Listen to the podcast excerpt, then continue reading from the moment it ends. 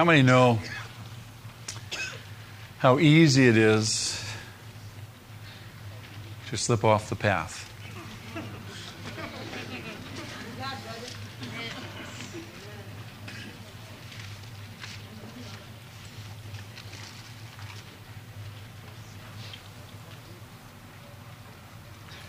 That's the point of Hebrews.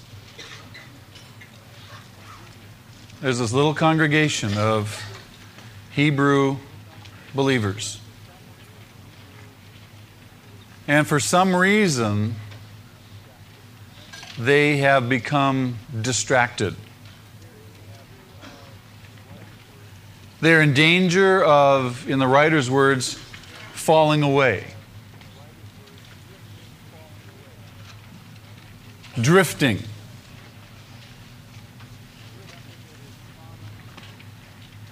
Something that is common to every Christian in every generation of the church.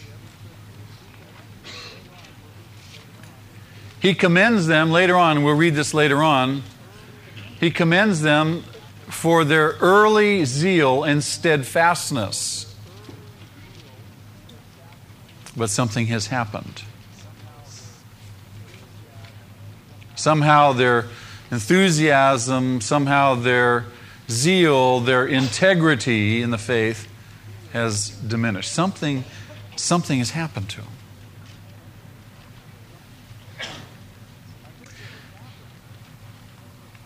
I think what has happened is that they have become self absorbed, self focused. Is that easy to do? It's, it's, I mean, you're walking along and all of a sudden something says, Look at you. I mean, you're doing real good. You look at you. Oh, yeah, me, yeah. And I would, I would suggest that the minute, the, the, the instant we look at ourselves, our flesh is in the driver's seat, I'm on the throne. I give the world and the devil opportunity. Do you know that far too much credit is given to the devil? He has no opportunity except the opportunity we give him. Are you aware of that? A lot of people run around rebuking the devil, rebuking the devil. They ought to be rebuking themselves. Don't give him a foothold. Don't give him a place. When you're focused on yourself, you also are wide open now for the world to seduce you, aren't you? Compounding the problem, causing you to, to drift further away and to turn your affections from Him to whatever has caught your eye, whatever has turned your head. Whatever at that moment seems to be most attractive, most appealing, most alluring.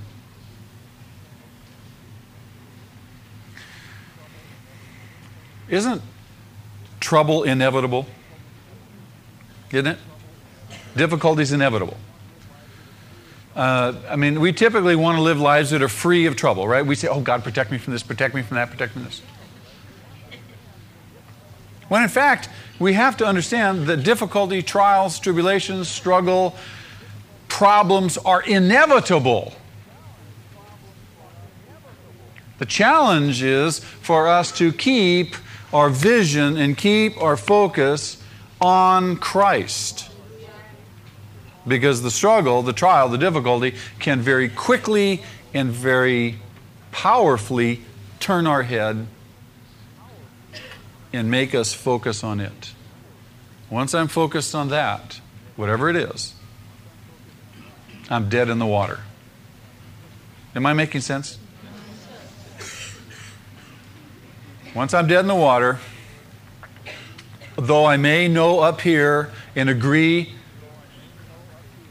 that Jesus is my Savior and my very present help in trouble, I won't know the reality and experience the reality of Him being my very present help in trouble.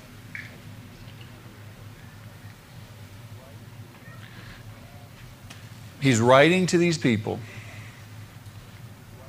to stir them up again to a passion and commitment to Jesus Christ.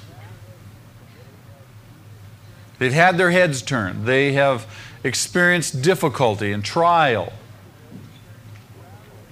And in the midst of it, rather than clinging to Christ, rather than holding on, rather than putting their life in His hands and risking all with Him, they're running for safety to that which cannot provide safety. All the old rituals, all the old patterns, all the old symbols of Judaism. He says to them over and over, in effect, that's all obsolete. That cannot help you. It's empty. It's only a shadow of what's real. Is a shadow substantial? Is it substantial? Is there a lot of substance to a shadow? No, nothing. There's nothing to a shadow. There's no depth to it, there's no substance to it. You can't pick it up and grab it and feel it. It's elusive. It's a shadow. But it's a shadow of what? Something that is really real. They're focusing on the shadow. And he's saying, focus on that which is real. We, in our society today, and it's so typically American, though it was exported to us from Europe because the Europeans wouldn't buy into it. Americans are so gullible, they'll buy into anything. We are. Because so many times we don't think, we're just into trends.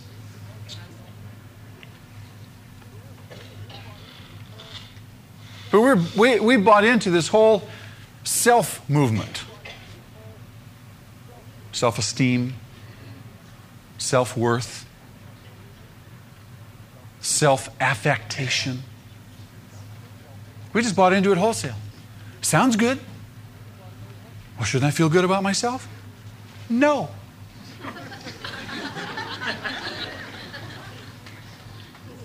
Why shouldn't I feel good about myself? Don't we try to encourage each other? Ah, there's a difference. I want to encourage you. But I don't want you to focus on yourself. I want to encourage you, and I want to find you, I want you to find strength in your relationship with Jesus, not your relationship with yourself. God never made us to be introspective. Do you know that? It's not very long, you start looking at yourself, you get depressed. Have you ever noticed that?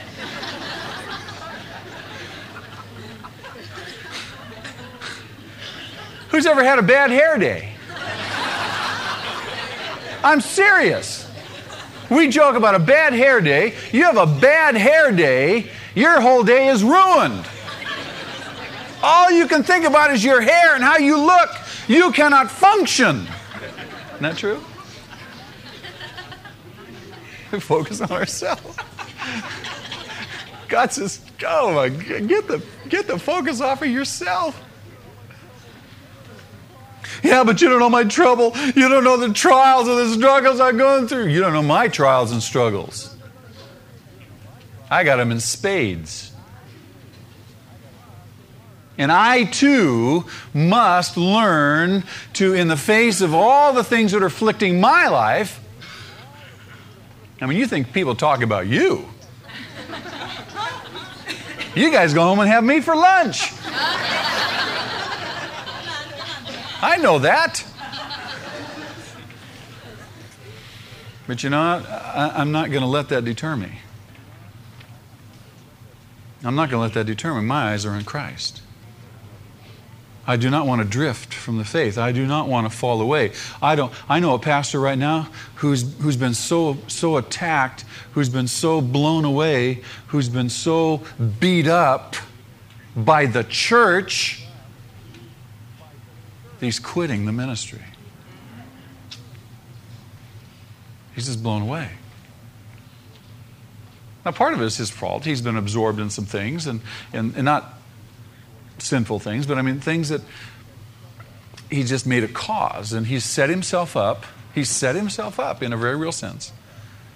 And though he knows exactly what I'm saying this morning about keeping a focus on Christ, though he knows that, he has himself lost that focus because he's been so absorbed in these other things. It can happen to any of us. How do we stay the course? How do these people stay the course? There's only one way. There's only one way. An absolute commitment to follow Jesus. No matter what. He says, if you're going to follow me, if you're going to be my disciple, if this is what you're setting out to do, if you understand who I am and what I offer, then this is how you've got to do it. Every day. The first thing is you must deny yourself. You must deny yourself. You must be able to say no to yourself. When you want what you want, no. No. I want what you want. Now, my will, your will be done. I've got to learn to be willing. Now, somebody say, I'm willing. Well, why don't you do it? Well, I guess I'm not really willing. No, you're not. You're just willing to be willing. That's a start. You can be willing to be willing, but you got to move to be willing so that you actually do it.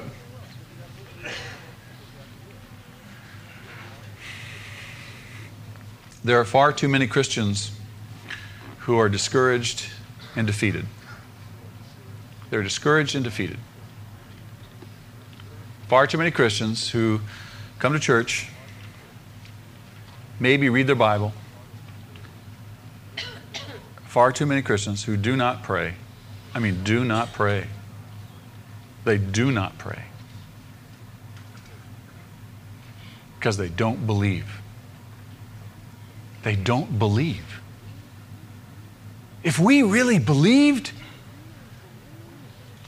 if we really believed, we'd be there. We'd be there.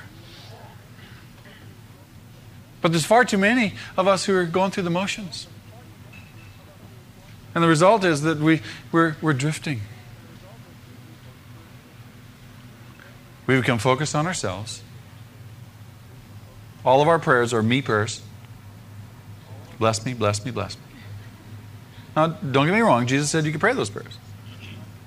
But all of them shouldn't be that. God bless you.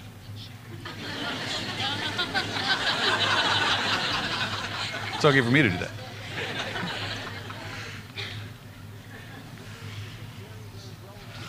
Hebrews is a very, very relevant book for us. It's a relevant book for every generation of the church because it speaks to these fundamental issues. I would submit to you, we need to be reminded. We need to be reminded. We cannot allow ourselves to be lulled into, into a, a false sense of comfort that everything's okay.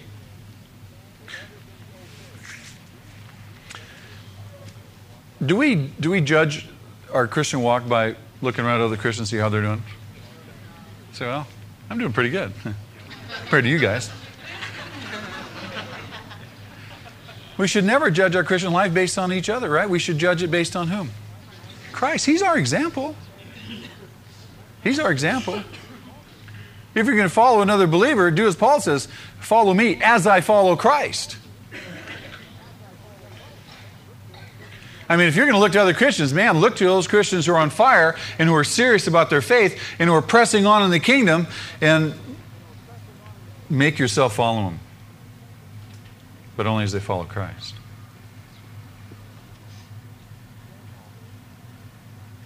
I'm saying all this, and I'm not saying anything new, am I? This is all fundamental 101. This is Christianity 101, right?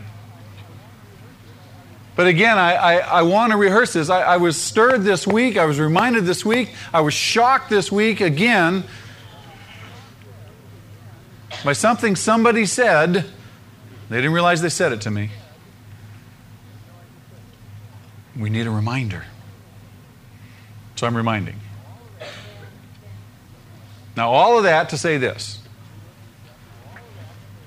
As we look through chapter 8 this morning, you've got to bear in mind, you've got to bear in mind, do I really believe in Jesus?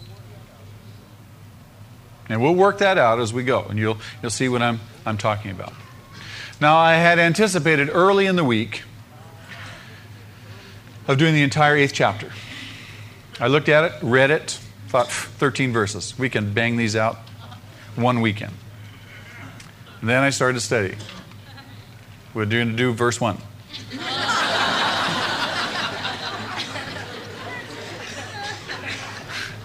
I had every earnest desire to do the entire eighth chapter. See, because I want to be in chapter 11 for Christmas. I want to, I want to, I want to, I just, I can hardly wait to see what God has in chapter 11 of Hebrews at Christmas. That's my goal. Now, he may certainly change that, of course, but I'm kind of trying to plan ahead here. Anyway, read with me chapter 8, book of Hebrews. We're going to read through the chapter. We're going to, it'll take us about three weeks to get through it. This week we'll do verse 1. Next week we'll do verses probably 2 through 5. And then the following week we'll do the balance of the chapter, I think. The point of what we are saying is this we do have such a high priest who sat down at the right hand of the throne of the majesty in heaven and who serves in the sanctuary, the true tabernacle set up by the Lord, not by man. Every high priest is appointed to offer both gifts and sacrifices. And so it was necessary for this one also to have something to offer. If he were on earth, he would not be a priest, for there are already men who offer the gifts prescribed by the law. They serve at a sanctuary that is a copy and shadow of what is in heaven. This is why Moses was warned when he was about to build the tabernacle. See to it that you make everything according to the pattern shown you on the mountain. But the ministry Jesus has received is as superior to theirs as the covenant of which he is mediator is superior to the old one. And it is founded on better promises. For if there had been nothing wrong with that first covenant, no place would have been sought for another. But God found fault with the people and said, The time is coming, declares the Lord, when I will make a new covenant with the house of Israel and with the house of Judah. It will not be like the covenant I made with their forefathers when I took them by the hand to lead them out of Egypt, because they did not remain faithful to my covenant, and I turned away from them, declares the Lord. This is the covenant I will make with the house of Israel after that time, declares the Lord. I will put my laws in their minds and write them on their hearts. I will be their God, and they will be my people. No longer will a man teach his neighbor or a man his brother, saying, Know the Lord, because they will all know me. From the least of them to the greatest. For I will forgive their wickedness and will remember their sins no more by calling this covenant new, he has made the first one obsolete. And what is obsolete and aging will soon disappear. Now, the bulk of the chapter in the succeeding chapter is devoted to this new covenant, and we're going to get into that in due time. But I want to talk about two more, this week and next week, two more, two more things that, that point up that Jesus is supreme. He is the greatest. Now remember, this is key for these Hebrews to grasp. He's offering testimony after testimony after testimony to reaffirm and to build their confidence, take away every reason, every argument they might have against Jesus. And this, again, is helpful for us. We can have every confidence in Jesus because of who he is and what we're taught in this particular book. First of all, I want to just rehearse real quickly with you. I want to go back and, and review six elements of the priesthood after the order of Melchizedek. It's important for us to have a grasp of these fundamentals because we see how Jesus, a great high priest after the order of Melchizedek, is greater than the Levites. What qualifies, what qualities are there attributed to his priesthood? There's six of them. Let me just run down real quickly with you. The writer has described this priesthood after the order of Melchizedek, first of all, as one that is forever, without beginning, without end. Now, as, as, as I'm rehearsing these, and, and some of you are writing down on your notes and filling in the blanks there, I want you to be thinking ahead because I want you to contemplate this week these characteristics. How, does, how do each of these characteristics reflect to my life? What do they mean to me personally? Okay? This is very, very important. The second is that it was confirmed by an oath. The Levitical priesthood was not confirmed with an oath, but God swore an oath with respect to this priesthood. Thirdly, this priesthood was founded on personal greatness. In other words, by the power, on the basis of the power of an indestructible life, right?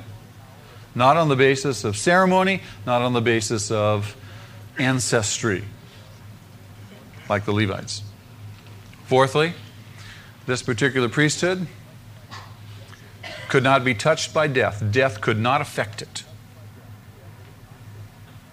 Remember, the Levitical priesthood was affected by death, limited. Fifth, it was a priesthood that was able to offer a sacrifice that never needed to be repeated.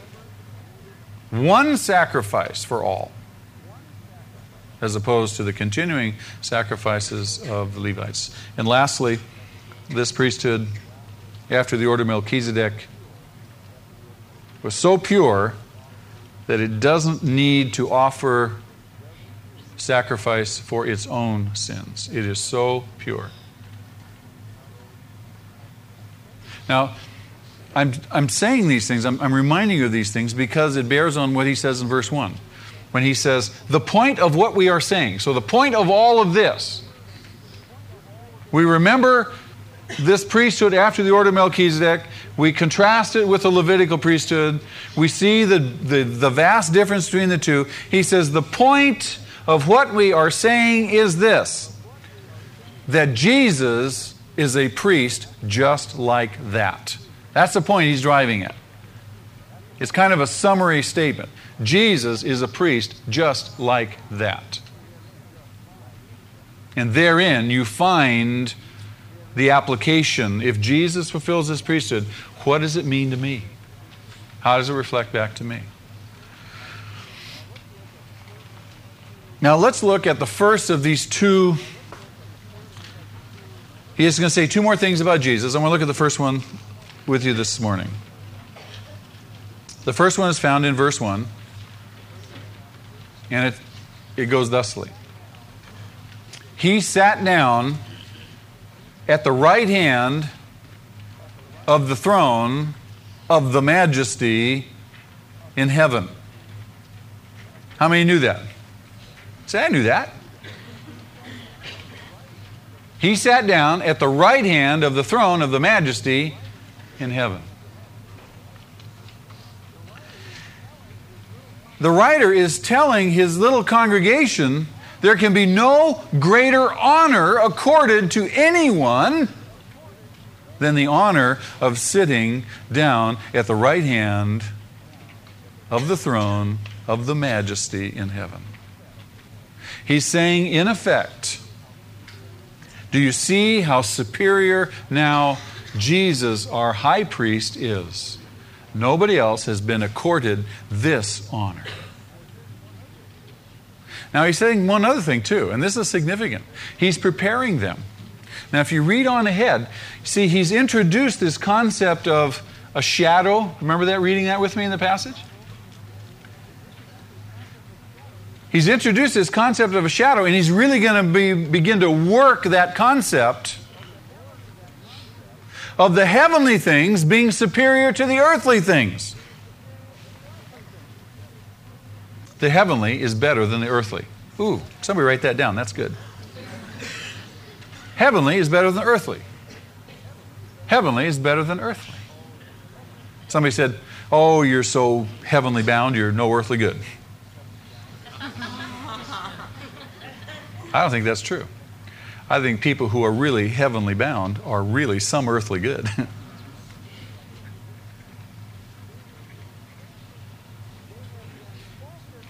they have been focused on and they have been retreating to and tempted to retreat to back to all of the truth, all of the issues of Judaism the priesthood, the sacrifices, the temple, etc., etc. All the rituals that they've known, all that has, has, has meant comfort, all that they've known from their past. Man, when you're called to walk by faith, it gets scary, doesn't it? When all you have to do is trust in an invisible God named Jesus, and all of your circumstances are screaming out saying, No way, you're going down. Man, just to stand there takes everything, doesn't it? It takes more than everything. You don't have the resources to stand there. That's why you've got to have His resources to stand there. It's so easy to run. It's so easy to seek refuge. It is so easy to seek help in that which is already known and which we have history with. Oh, gosh. Rather than stand out there, excuse the expression, buck naked in faith. Standing there saying, okay, God, here I am. I've done everything I know how to do, and nothing's breaking. I'm dependent on you.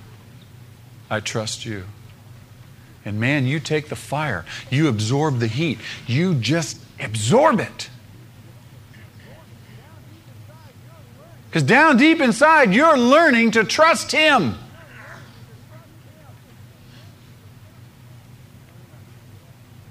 We don't lean on rituals. We don't go back to the drugs or the alcohol or to the sex or to the pornography or to the food or to the whatever it is that we have drawn comfort from and solace in. We stand there and say, okay, here we go. Lord, it's you and me. It's you and me.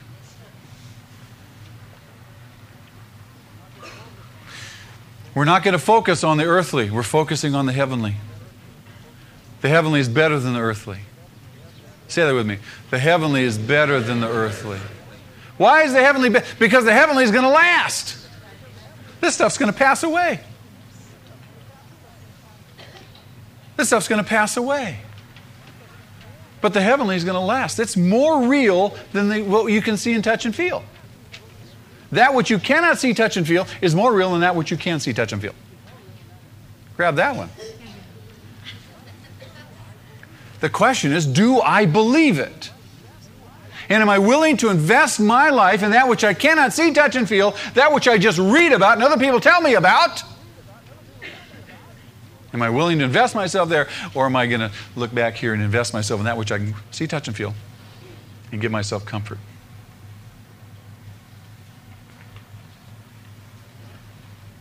The heavenly. He said, Jesus is seated in heaven. Heavenward is where we look. Paul says that, doesn't he, Colossians? He says, set your, set your mind, set your heart on heavenly things, not on the earthly things.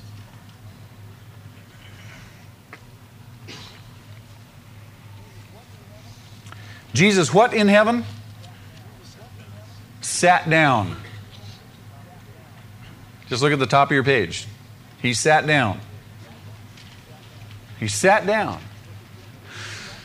What significance is there in that? Well, we know, first of all, that the Levitical priests never sat down. They never sat down. Flip the page, chapter 10, verse 11. Read verse 11 with me.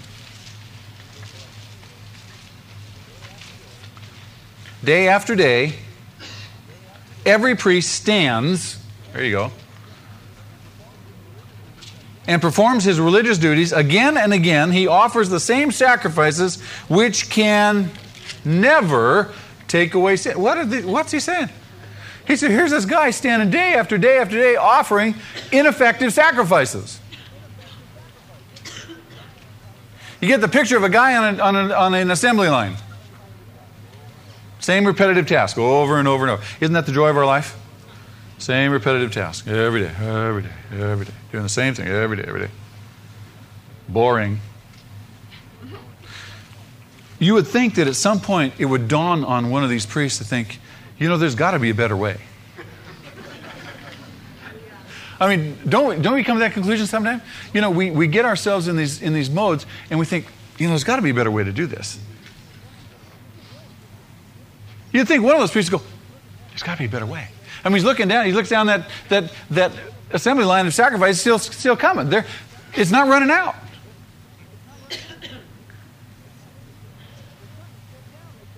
They couldn't sit down, they could never rest. A priest's job was never done because the sacrifices he offered were never permanently effective. His job was never done. He had to repeat those sacrifices over and over and over. In his ministering at the altar in the temple, the priest never rested because he was never through. He was never through. Don't we look forward to a closure? Don't we look forward to conclusion? Don't we look forward to a job being done? These guys had to be the most frustrated people in the whole world. They would say, Oh, it's you again. Oh, it's you again. Can you imagine? You think, oh my gosh. There was no place provided for them in the tabernacle in the wilderness or in, when the temple was finally built. There was no place provided in either place for the priest to sit down. There was no seat. I take that back. There was one seat. What was that seat? The mercy seat. Could the priest sit on the mercy seat? no, man. That was God's throne. he'd probably get struck dead.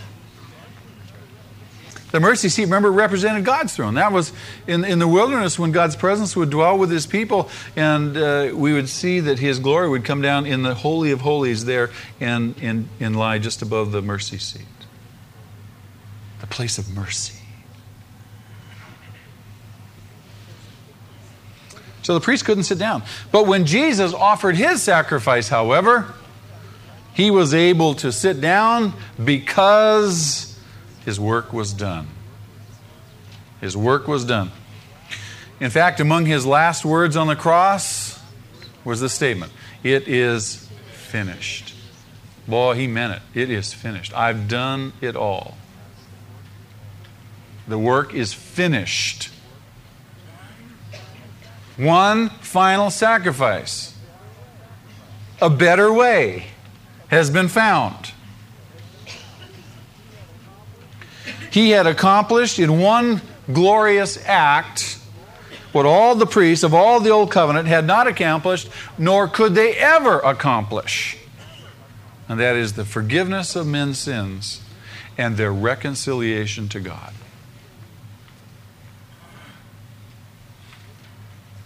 Forgiveness of their sins.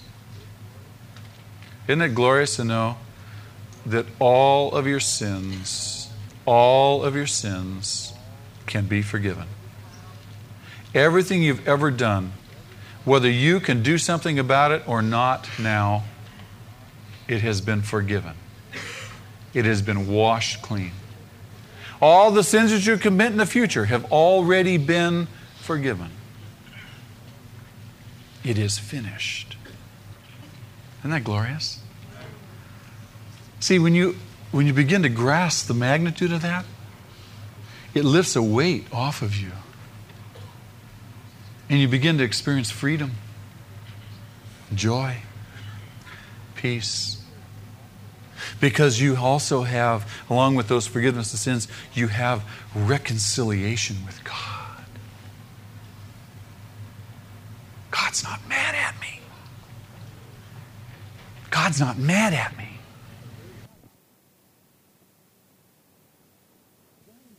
Frown at me.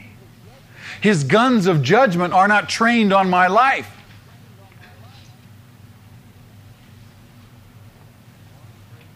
In that one great glorious act of Jesus on the cross, he accomplished what the priest could never accomplish the forgiveness of our sins and reconciliation with God.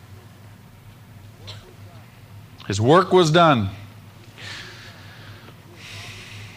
He had accomplished all that needs to be done. Nothing can be added to his work on the cross. That's why he says it's finished, period. It's finished. And yet, we still find ourselves trying to add to his work. I know he died for me. I know that I know that I'm saved. I know that my sins are forgiven. I know that I have fellowship. I know that God loves me. But I still think I need to do something. I mean, we see part of our dilemma is we still live in this earth suit. This and it's still laden with sin. It's still imperfect. It still can be seduced. It still can be drawn away. Sometimes we're seduced by, by spiritual kinds of things. We're seduced by, by the Bible. Do you know that? Who's ever been seduced by the Bible? A couple of you know what I'm talking about. I read the Bible to know about God. I read the Bible to get my quota in. I read the Bible because I'm supposed to. I don't read the Bible because I want to and I love I love him. I just want to know him, fellowship with him. Is there a subtle difference there?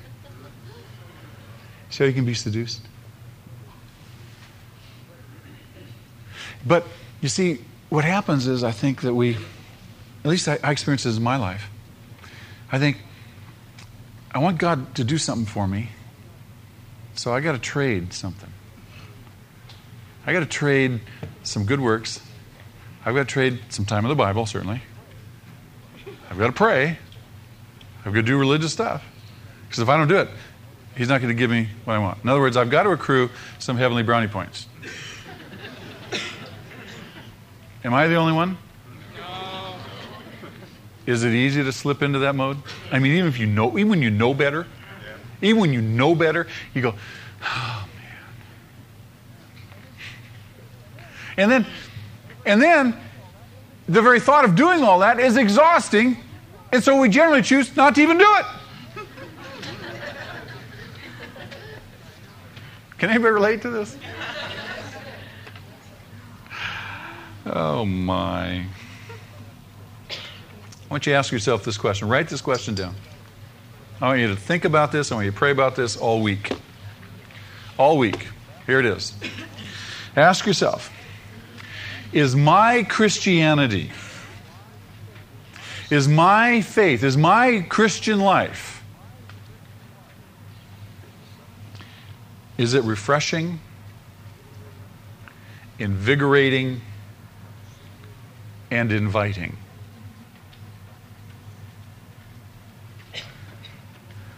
Is my life, as a result of my faith, is my Christian life, am I refreshed? Am I invigorated? Is my life inviting to others? Or is my Christianity dull, boring,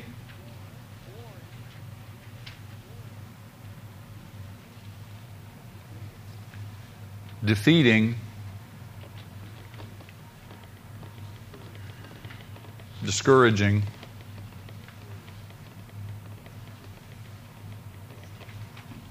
Exhausting. Now you can you can have an on fire Christian life and still be exhausted. Jesus did, didn't he?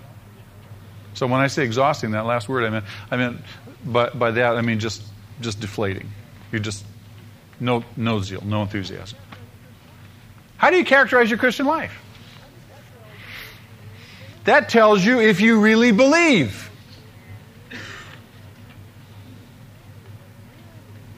Because when you really believe and you have a passion for Him, I suggest to you, you will also know His power in your life.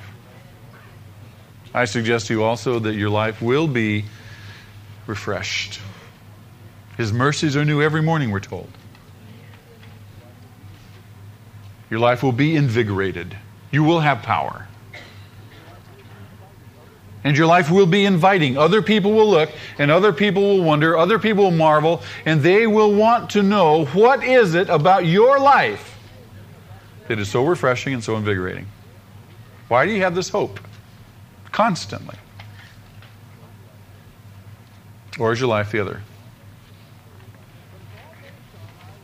But it's all based on, I would suggest, it's all based on what? It's based on an understanding and a belief, a profound belief, in the finished work of Jesus Christ, symbolized by the fact that he is seated. I can't add anything to it. I come with empty hands of faith, trusting him. He said, Well, shouldn't we, shouldn't we minister? Don't we serve? Don't we do things? Yes, but it ought to come out of a motivation of, a, of, of love and a life that is energized by Him, not based on our own need to perform. We are performers, aren't we? We're all actors, aren't we?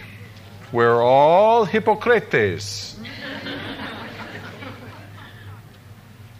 in one measure or another. Boy, the truth of this, the finished work of Jesus, should have been absolutely exhilarating to these Hebrews. They should have said, Yes, yes, one final sacrifice. We don't have to go to the temple anymore. Should be exhilarating to us. No more condemnation. No more living in fear and no more heaping guilt. Imagine a final sacrifice, a final work, a finished work, so that our high priest could sit down at the right hand of the throne of the majesty in heaven. Now, let me just let me tell you something. I discovered this this week. I, I get lots of letters and mail, and I'm on everybody in the world's mailing list. And I get all these advertisements, and people want this, that, and the other thing, and want me to review this and that, and so forth. And most pastors get this stuff. I got a, I got a, uh, I got a, a review, um, some review material for the latest, newest English translation of the New Testament. And I thought, oh, this is going to be interesting. Uh, who's translating? And so I, I read the material. It is the politically correct Bible. I promise you, there is now a politically correct Bible. Everything in that Bible that could be remotely construed as being politically incorrect in our society today has been changed. It's totally subjective. It is amazing. One of the things that they changed, and this will blow your mind, was this concept of sitting at the right hand of God. They took out right hand. And the reason they took out right hand is because they did not want to offend left handed people. I I'm not joking. I pro- this is the truth. This is how absurd, this is how absurd our culture is getting. This is what happens when people turn from God. Their thinking becomes futile, Paul says in Romans 1.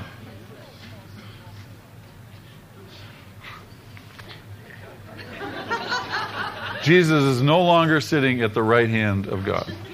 You say, what did he replace it with? The hand of might. Now, the hand of might. That, I mean, that, that, I mean, I understand what they're saying. I understand they're trying to carry the principle through. If you, if you understand the right hand of a sovereign, of a, of a sovereign king, of a sovereign leader, meant power, it meant exaltation, it meant honor. That was very clear in the ancient Near East. These Jews understood that. But hand of might, it, it kind of loses something. But the right hand speaks powerfully. The idea of the right hand, sitting, Jesus sitting at the right hand, also not only from their culture and their understanding of, of uh, sitting at the right hand of a sovereign leader, also would remind them of the Sanhedrin. The Sanhedrin, remember, was the Jewish ruling council, a council of 70 elders that ruled the civil and religious life of Israel. They were, they were kind of like the Supreme Court, but they were more than the Supreme Court.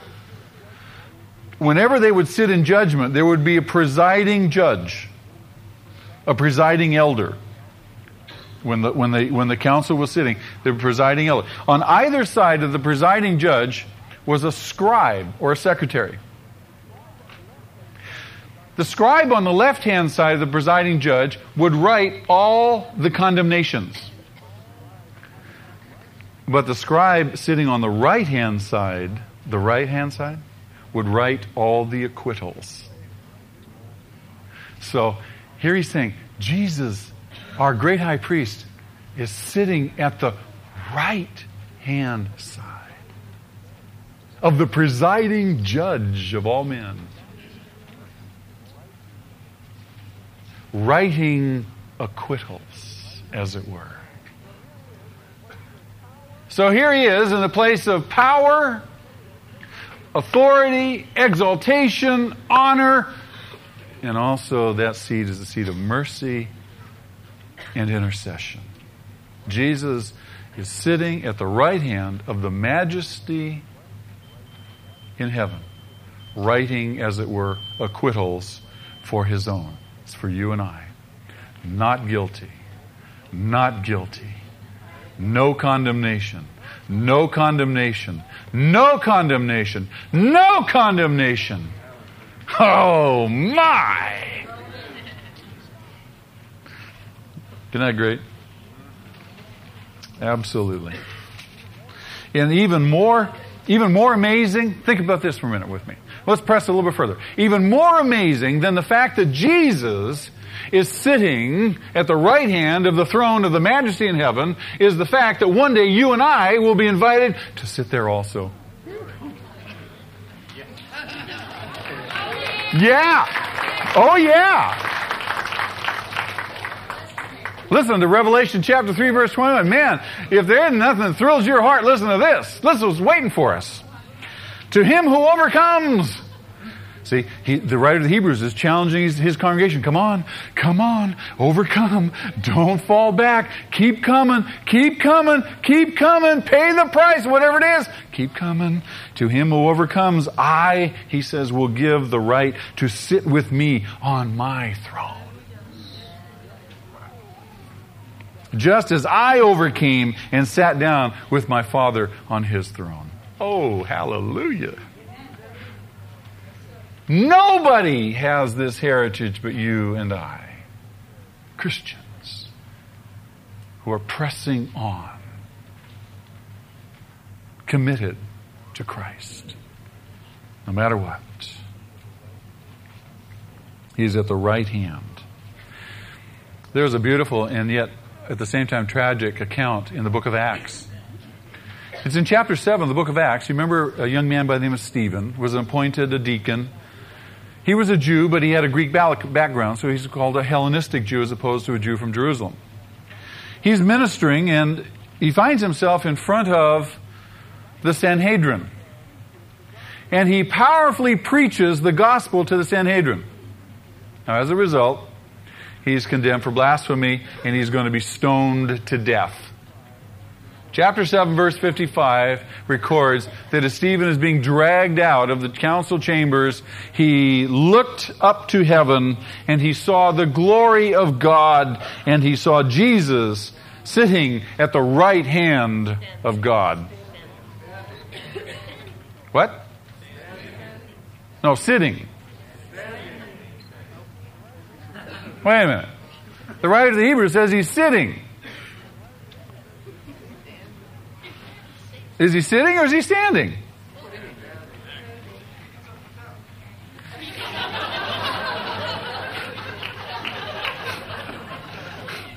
What's the deal?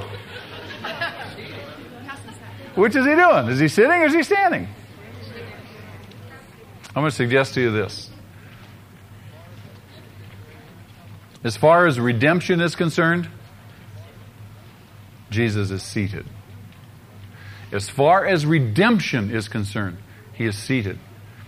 The picture, the statement, the concept of being seated pictures, it's a metaphor for finished work. He's seated. As far as redemption is concerned, he rests from the finished work of redemption.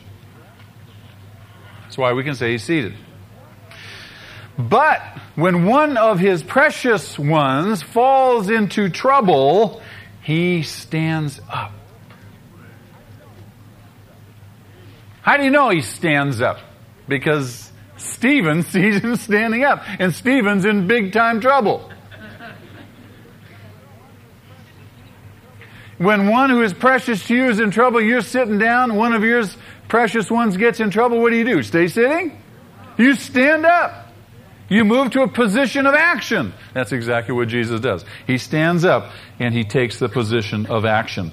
All of his power, all of his energy, all of his resources then are immediately activated in behalf of his beloved. Think about that. You say, yeah, but what about me? I've been in trouble. He hasn't rescued me. Ah. No, maybe not. Did he rescue Stephen? No, he didn't rescue Stephen. But I want to suggest to you that he gave Stephen the grace to endure. How do we know that? Because Stephen, instead of cursing his persecutors, was able to bless them. He prayed for those people who were stoning him. You can't do that but by the grace of God no matter how tight your situation, no matter how devastating your circumstances, you've got to know, you've got to believe with all your heart that Jesus is standing to supply you with the resources and the grace, if not to get out of it, to weather it. The Apostle Paul understood that, didn't he? The end of 2 Corinthians. He said, A messenger of Satan was given him, a thorn in his flesh, to keep him humble. Three times says, God, get rid of this. God's response was what? My grace is sufficient. I will empower you, I will enable you to function even with this trial. Though He doesn't rescue you, He will give you grace. All of His power is activated on your behalf. He stands. He stands.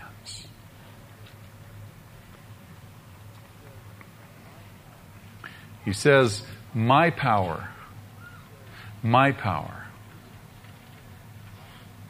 my power.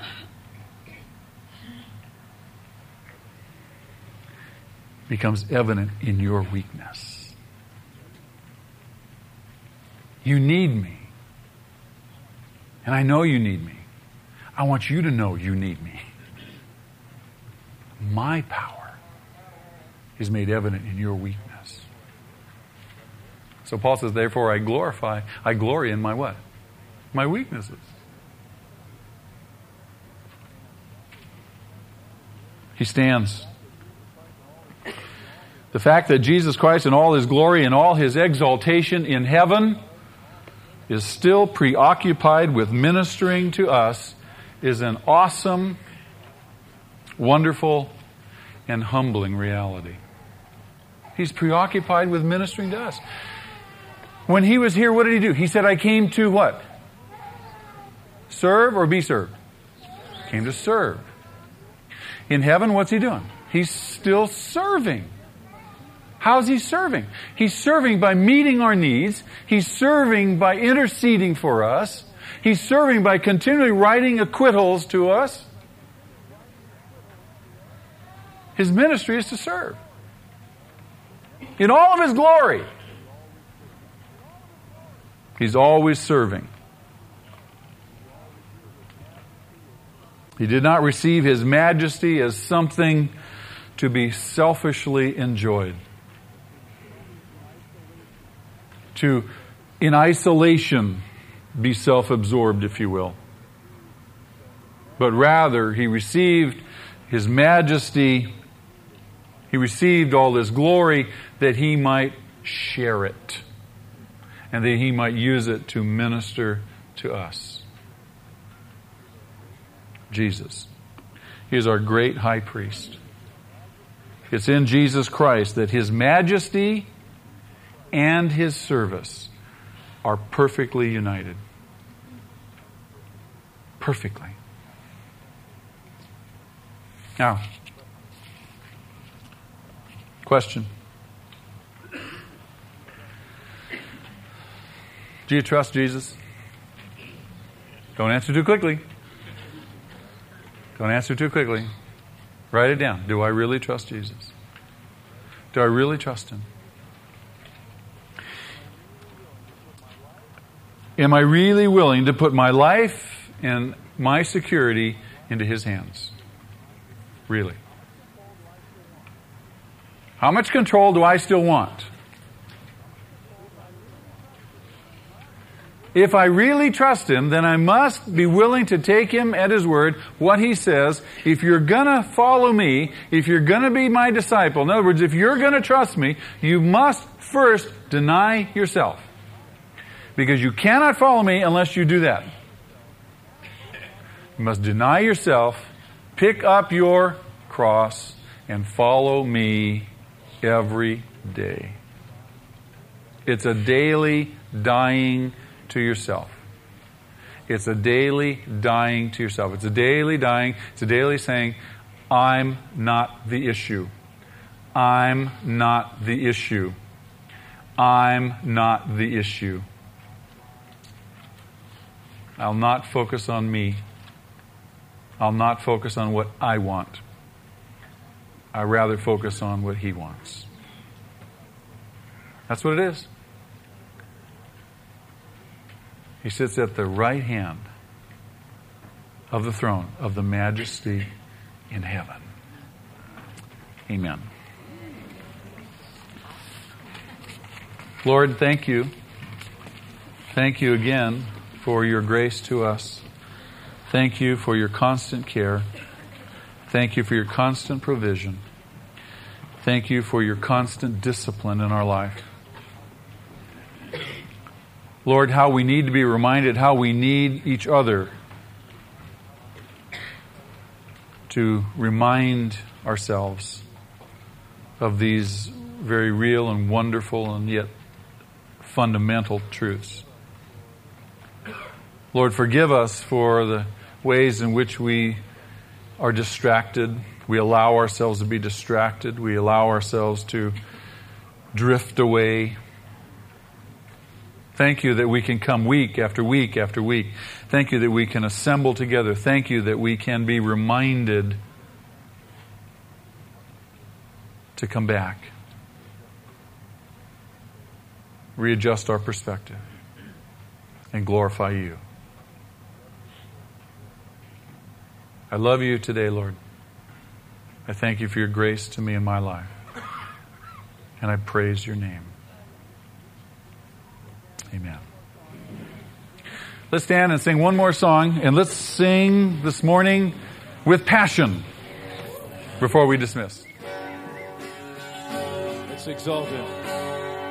So exalt, lift up high the